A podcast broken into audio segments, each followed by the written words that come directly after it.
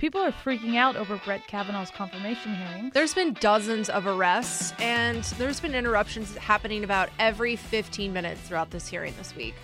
We're talking sports, Colin Kaepernick, and breaking down week one of college and pro football. And of course, we're going to crown our problematic woman of the week. All that and more on this week's edition of Problematic Women.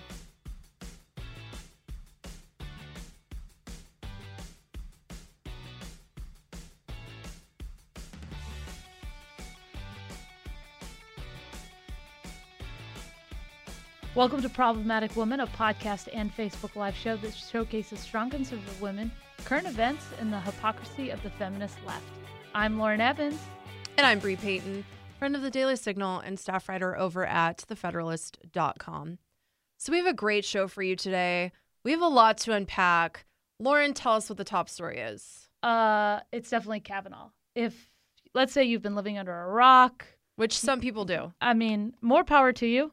Uh, if you haven't heard, Brett Kavanaugh was nominated by President Trump and is going through his confirmation hearings. Uh, he's in front of the Judicial Committee, correct? Senate Judiciary. Senate Judiciary Committee. Um, and people have a lot of opinions. Yes.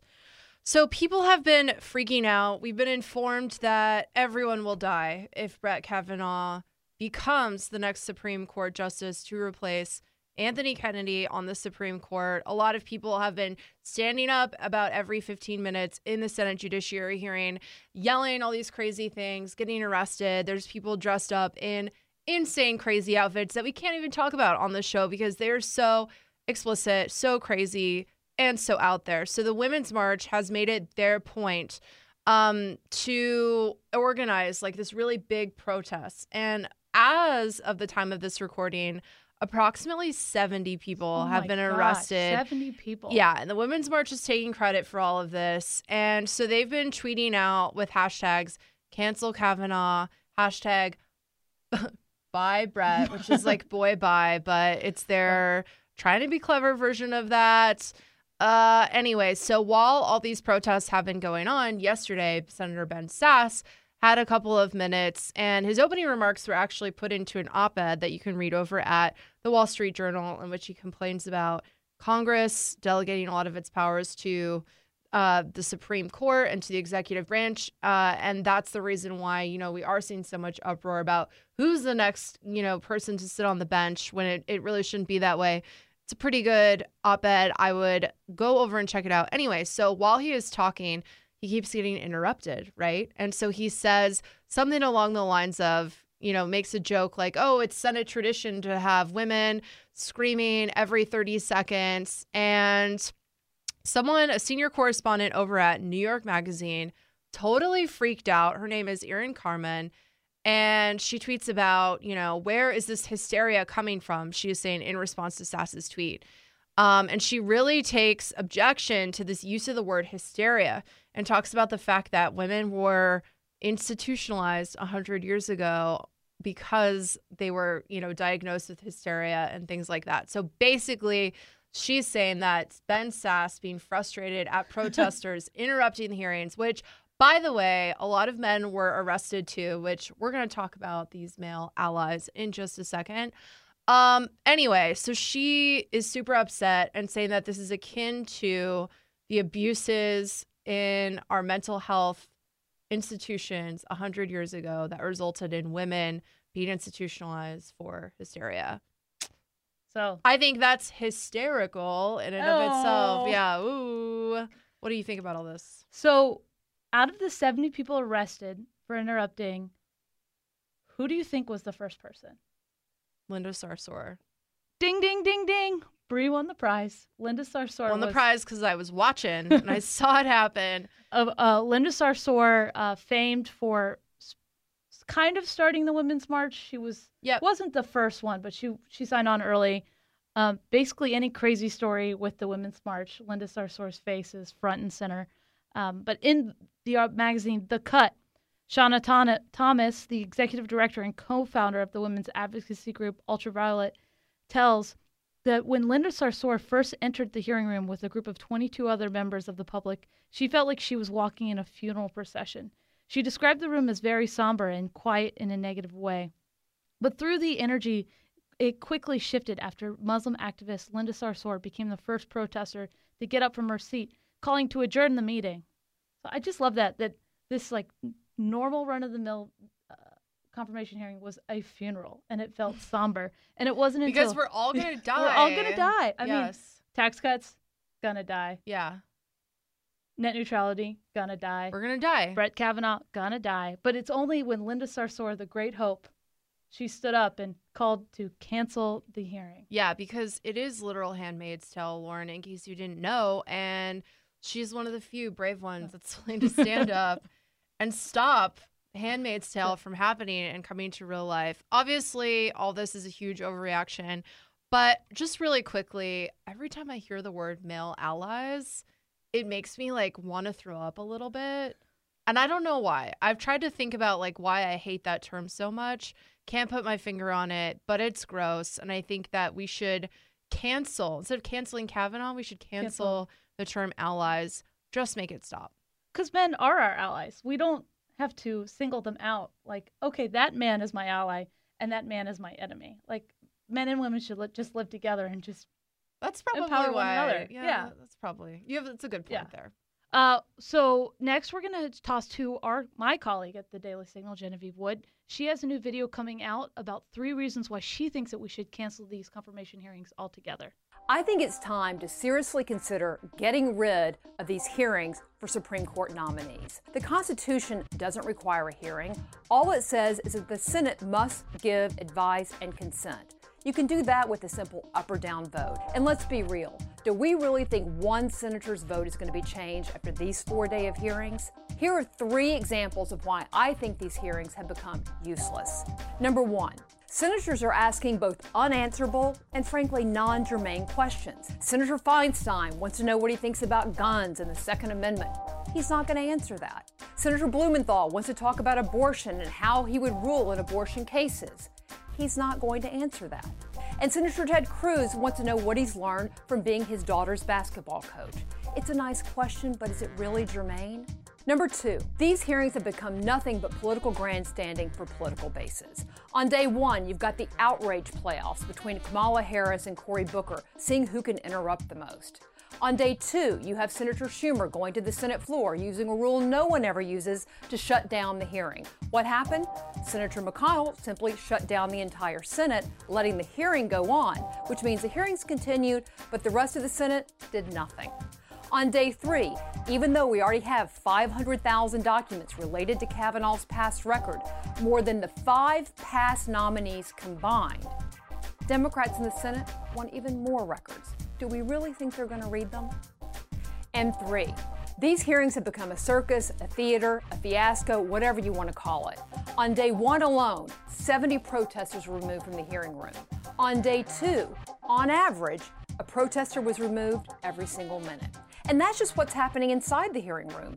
Outside, you have people dressed in costumes, you have people playing guitars. You get the idea. It's time to put an end to this whole political charade.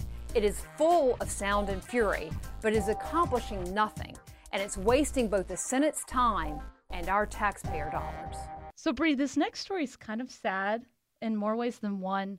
Uh, Cosby Show star Elvin Tibideaux, uh, he was a husband of one of the Huxtable daughters on the show.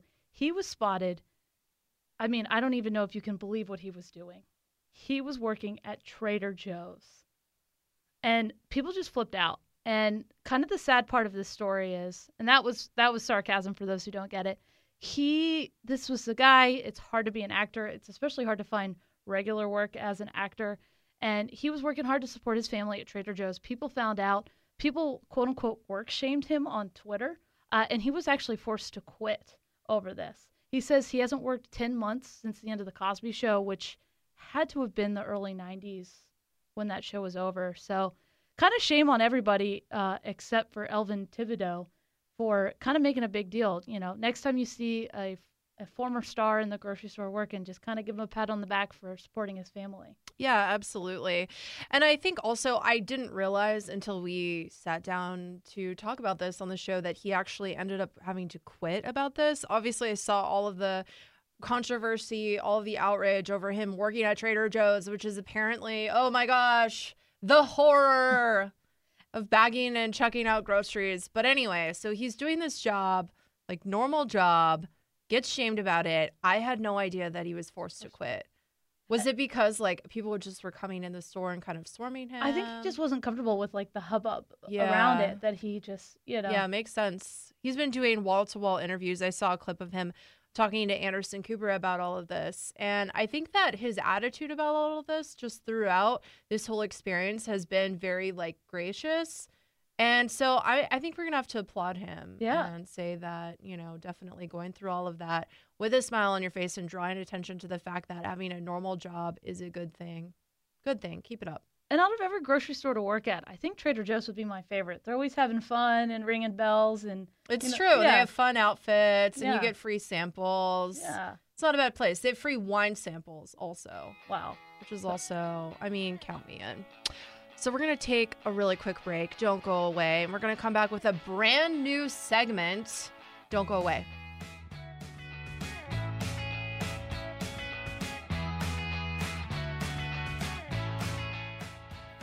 And we're back with our brand new segment of ours called Sports Stuff. Sports Sports Stuff. So Stuff. sports is for women too. Okay. And Lauren, if you for those of you who don't know, Lauren's a huge football fan. A huge football fan. Huge, huge, huge. So tell us about this new segment and what we're going to be doing. So it's called Sports Stuff. Uh, and I'm really excited because this segment is just not for the women out there who love sports, which I know there's a lot of us out there, and we're doing this for you, but also for women who don't like sports. Like me. Who are in situations where sometimes they have to talk about it. Yes. Or have boyfriends. His last fantasy draft was last night, by the way. Uh-huh. Told me at the beginning of the week, Bre, I have four fantasy drafts this coming week. I'm in four leagues this year. It's going to be really busy. We're not going to see a lot of each other this week. So, this is last night he wrapped up his last one. Anytime we're hanging out with his friends, they just talk about sports all the time. So, this will be good for me to know a few things going on in the sports world that I can bring up and seem cool to his friends. See? Relationships are about sacrifices, Bray. Yeah, absolutely. All right, so take take it away. Okay, so probably besides Kavanaugh, the biggest story of the week was this Nike campaign. Uh, so for those who don't know, Colin Kaepernick, he was on the San Francisco 49ers. Uh, he had one pretty good season. After that, he didn't have very many good seasons. He was made backup quarterback, and then he kind of got famous through uh, kneeling for the national anthem. Nike this week made him the face of their campaign, and it's kind of his face, black and white, on this poster, and it says, Believe in something, even if it means sacrificing everything. Hashtag just do it. So, as you can expect, people had a lot of opinions. The left was like, if you hate this ad, you're racist. The right was like, if you like this ad, you hate America. So, Bre, kind of give us your take on it. Sure. So in the actual, so uh, Nike just released the actual like The- the video itself, ad. the video ad Yeah. that they're going to be playing in like during football uh, games this next coming week, and it features a lot of people like with disabilities in sports or just that overcame different circumstances and, and things like that. Um, like Serena Williams overcoming her own circumstances. Um, that guy in the NFL who only has one hand. Different people like this who've done awesome things. And then all of a sudden it clips to Colin Kaepernick. And it's like, okay, one of these things is not like all of the other things in this equation. Let's be clear, like, you know, he was, he made millions and millions of dollars playing in the NFL. Um, didn't get re-signed again, in part because of his decision to protest, but also because he just wasn't that great of a player anymore. So, and like he sacrificed everything and then got this massive Nike deal. So, I guess I'm not really seeing where the sacrifice is in all of this. Uh, and I don't really see, yeah, I just don't really see like where the sacrifice or where like the big trial and big struggle is, like the other people featured in this ad. I think if you just took his role, his little like scene out of the ad, it would be overall a good campaign. Um, but anyway, I just think overall, like it's clear that Americans aren't responding well to this ad. I wrote a piece this morning at thefederalist.com. Morning Consult crunched some numbers, and it turns out that Americans don't like Nike anymore. Uh, they asked people, you know, how likely are you to buy Nike products? Bef- before versus after, an overall 10% drop in the number of people who said they would go out and purchase Nike products. And the overall favorability ratings are down. I think something, I think it's 35% if I'm remembering my own piece that I wrote this morning, but you can double check my numbers over at thefederalist.com. And the numbers overall are down among every single demographic of Americans that they surveyed, right? So this is among African Americans, down. Among millennials, down. Among Republicans, down. Way, way, way down. Like 75 points down. Oh among. Democrats, yeah, it's even down. It's only like 12 points among Democrats. But anyway, the point is, among every single demographic of people, overall, everyone just hates it. So if I'm Nike and my job is to sell Nike stuff, um, and you know, last year there were polls about ESPN from ESPN about fewer people watching NFL games because of the NFL, the anthem The kneeling protests, yeah. Like I would just look at that as a business decision and say people hated that. They hated that movement. They don't like Colin Kaepernick. Like I'm not gonna integrate my product with Kaepernick, which is associated with something that people don't like. Like that just doesn't make sense from a business perspective. And I think that this just real, reveals a lot about corporate America, right? That people running Nike are, for whatever reason, so far insulated from like reality that they thought that this would be a good campaign. Yeah, not all press is good press. Yeah, and that's definitely what we're learning in this case. But you had an interesting theory earlier. So I think they were they did it a lot just to get a kind of a reaction out of Trump, and they thought that would get them a lot of free press because I mean Trump has never been silent on these anthem protests. Uh, but I also think it's sad, you know, as, as someone who loves football, I go to a lot of football watch parties, I go to a lot of football games, and I can't tell you one person that I've watched football with what their politics is and what their stance is in Kaepernick. Like we go to the games, we have a shared experience of loving the game, supporting our team, and it's sad that Nike's trying to bring this political divide into football. One of the last places, really, in the country that we have that it doesn't matter what color, what age, know, your socioeconomic background, like you're coming together behind something. And that was also kind of the point of the ad, too, that it doesn't matter what your socioeconomic backgrounds are. It doesn't matter what kind of disabilities that you might have. You can overcome and you can become really good in sports.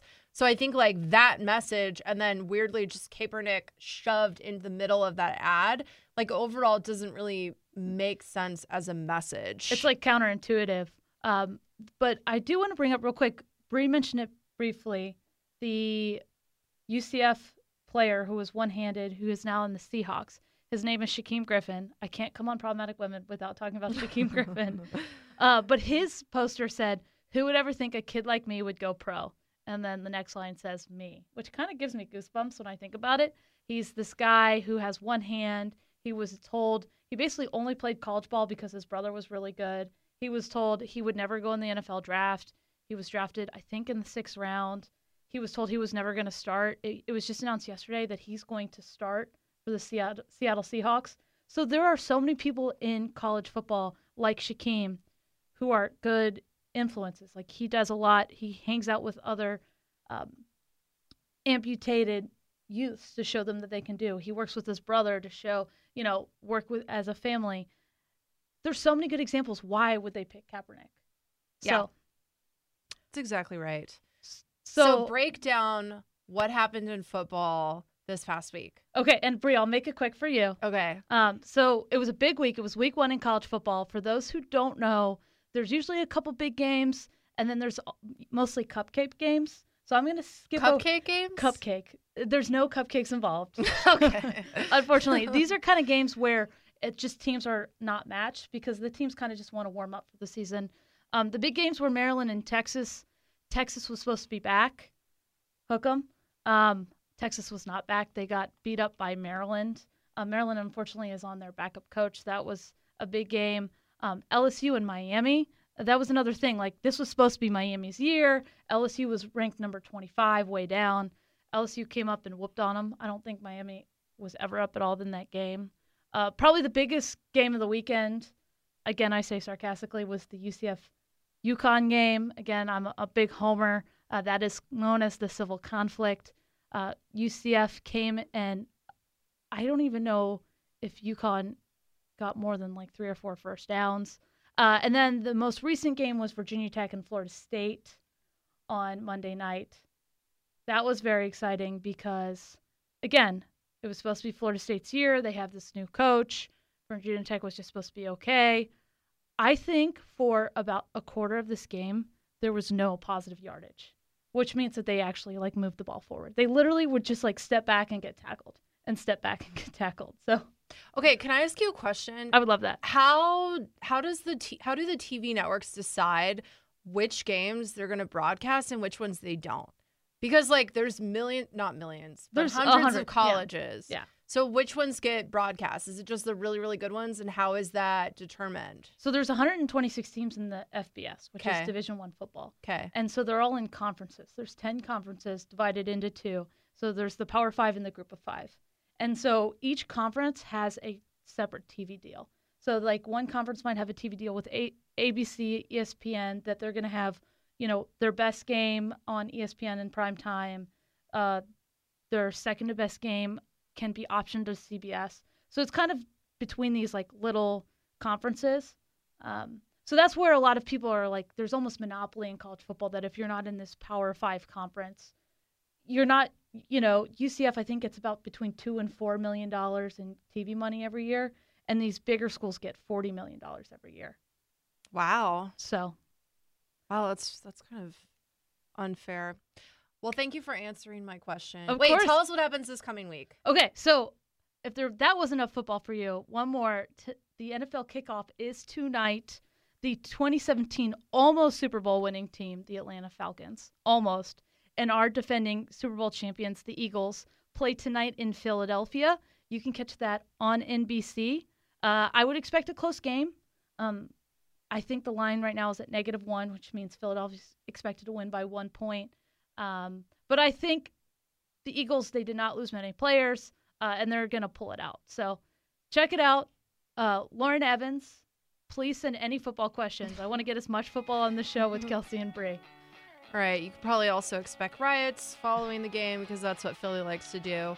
We're going to take a quick break, and when we come back, we're going to crown our problematic woman of the week.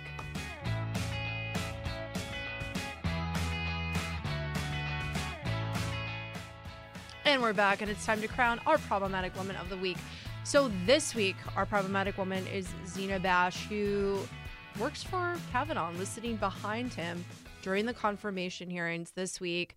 Um, so she kicked up quite a stir because while she was sitting there, the Senate confirmation hearing, she had her arms crossed. How dare she? And I think my theory is that she was picking something on her arm or scratching herself or something. Anyway, while she was sitting there, her hands, her finger and her thumb and index finger attached to one another. And a lot of people thought that she was flashing the white power symbol. Dun, dun, dun, dun. Dun, dun. And she held it for like 30 seconds. yeah, so if you watch the footage, she's just sitting there, kind of scratching herself, and then makes this gesture, which some say is a white power symbol, and then melds into like more normal hand arm crossing scenario. Anyway, and for those watching or listening at home, the white power symbol, supposed white power symbol, is kind of like an okay sign, I yeah, guess. it kind of looks like that. yeah, so it would not be hard just to kind of rest on your arm, not thinking. Yeah. Anyway, so everyone started to freak out, saying that she is a white nationalist, all these crazy things. Ilya Shapiro over at the Federalist, who's a friend of Zina Bash, tweeted out explaining that she is half Mexican and half Jewish. So white power theory smashed to pieces. Uh, but anyway, this kicked up quite a stir, and there was actually a lot of tweets going on. So this tweet, for example, got retweeted actually 15,000 times. So I'm just going to read this to you. Kavanaugh's former law clerk, Zina Bash, is flashing the white power sign behind him during his Senate confirmation hearing. They literally want to bring the white supremacy to the Supreme Court. What a national outrage and a disgrace to the rule of law. So this is where people were at this week. It was cranked up to level 11.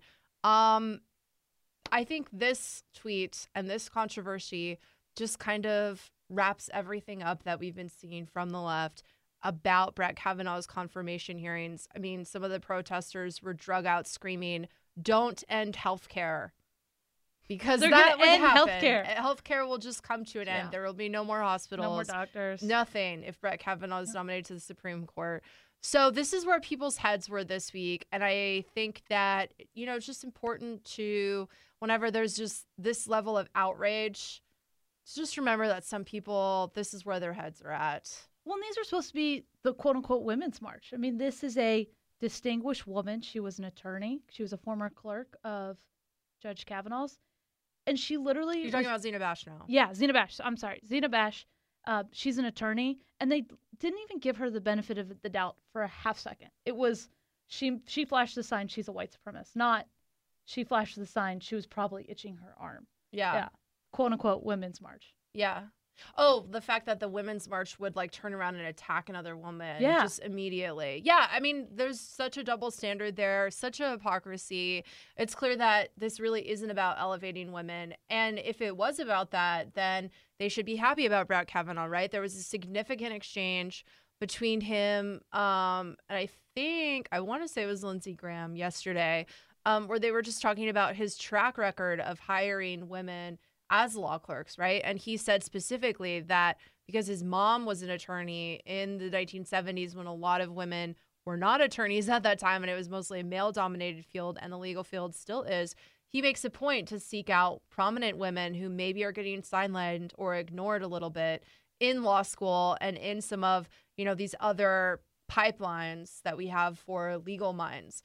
So, if you are really trying to elevate women and trying to promote women rising to positions of authority and rank and of importance, um, I think that you should be happy that Brett Kavanaugh, that Donald Trump decided to nominate Brett Kavanaugh, who has made a point of elevating women. I couldn't agree with you more, Bre.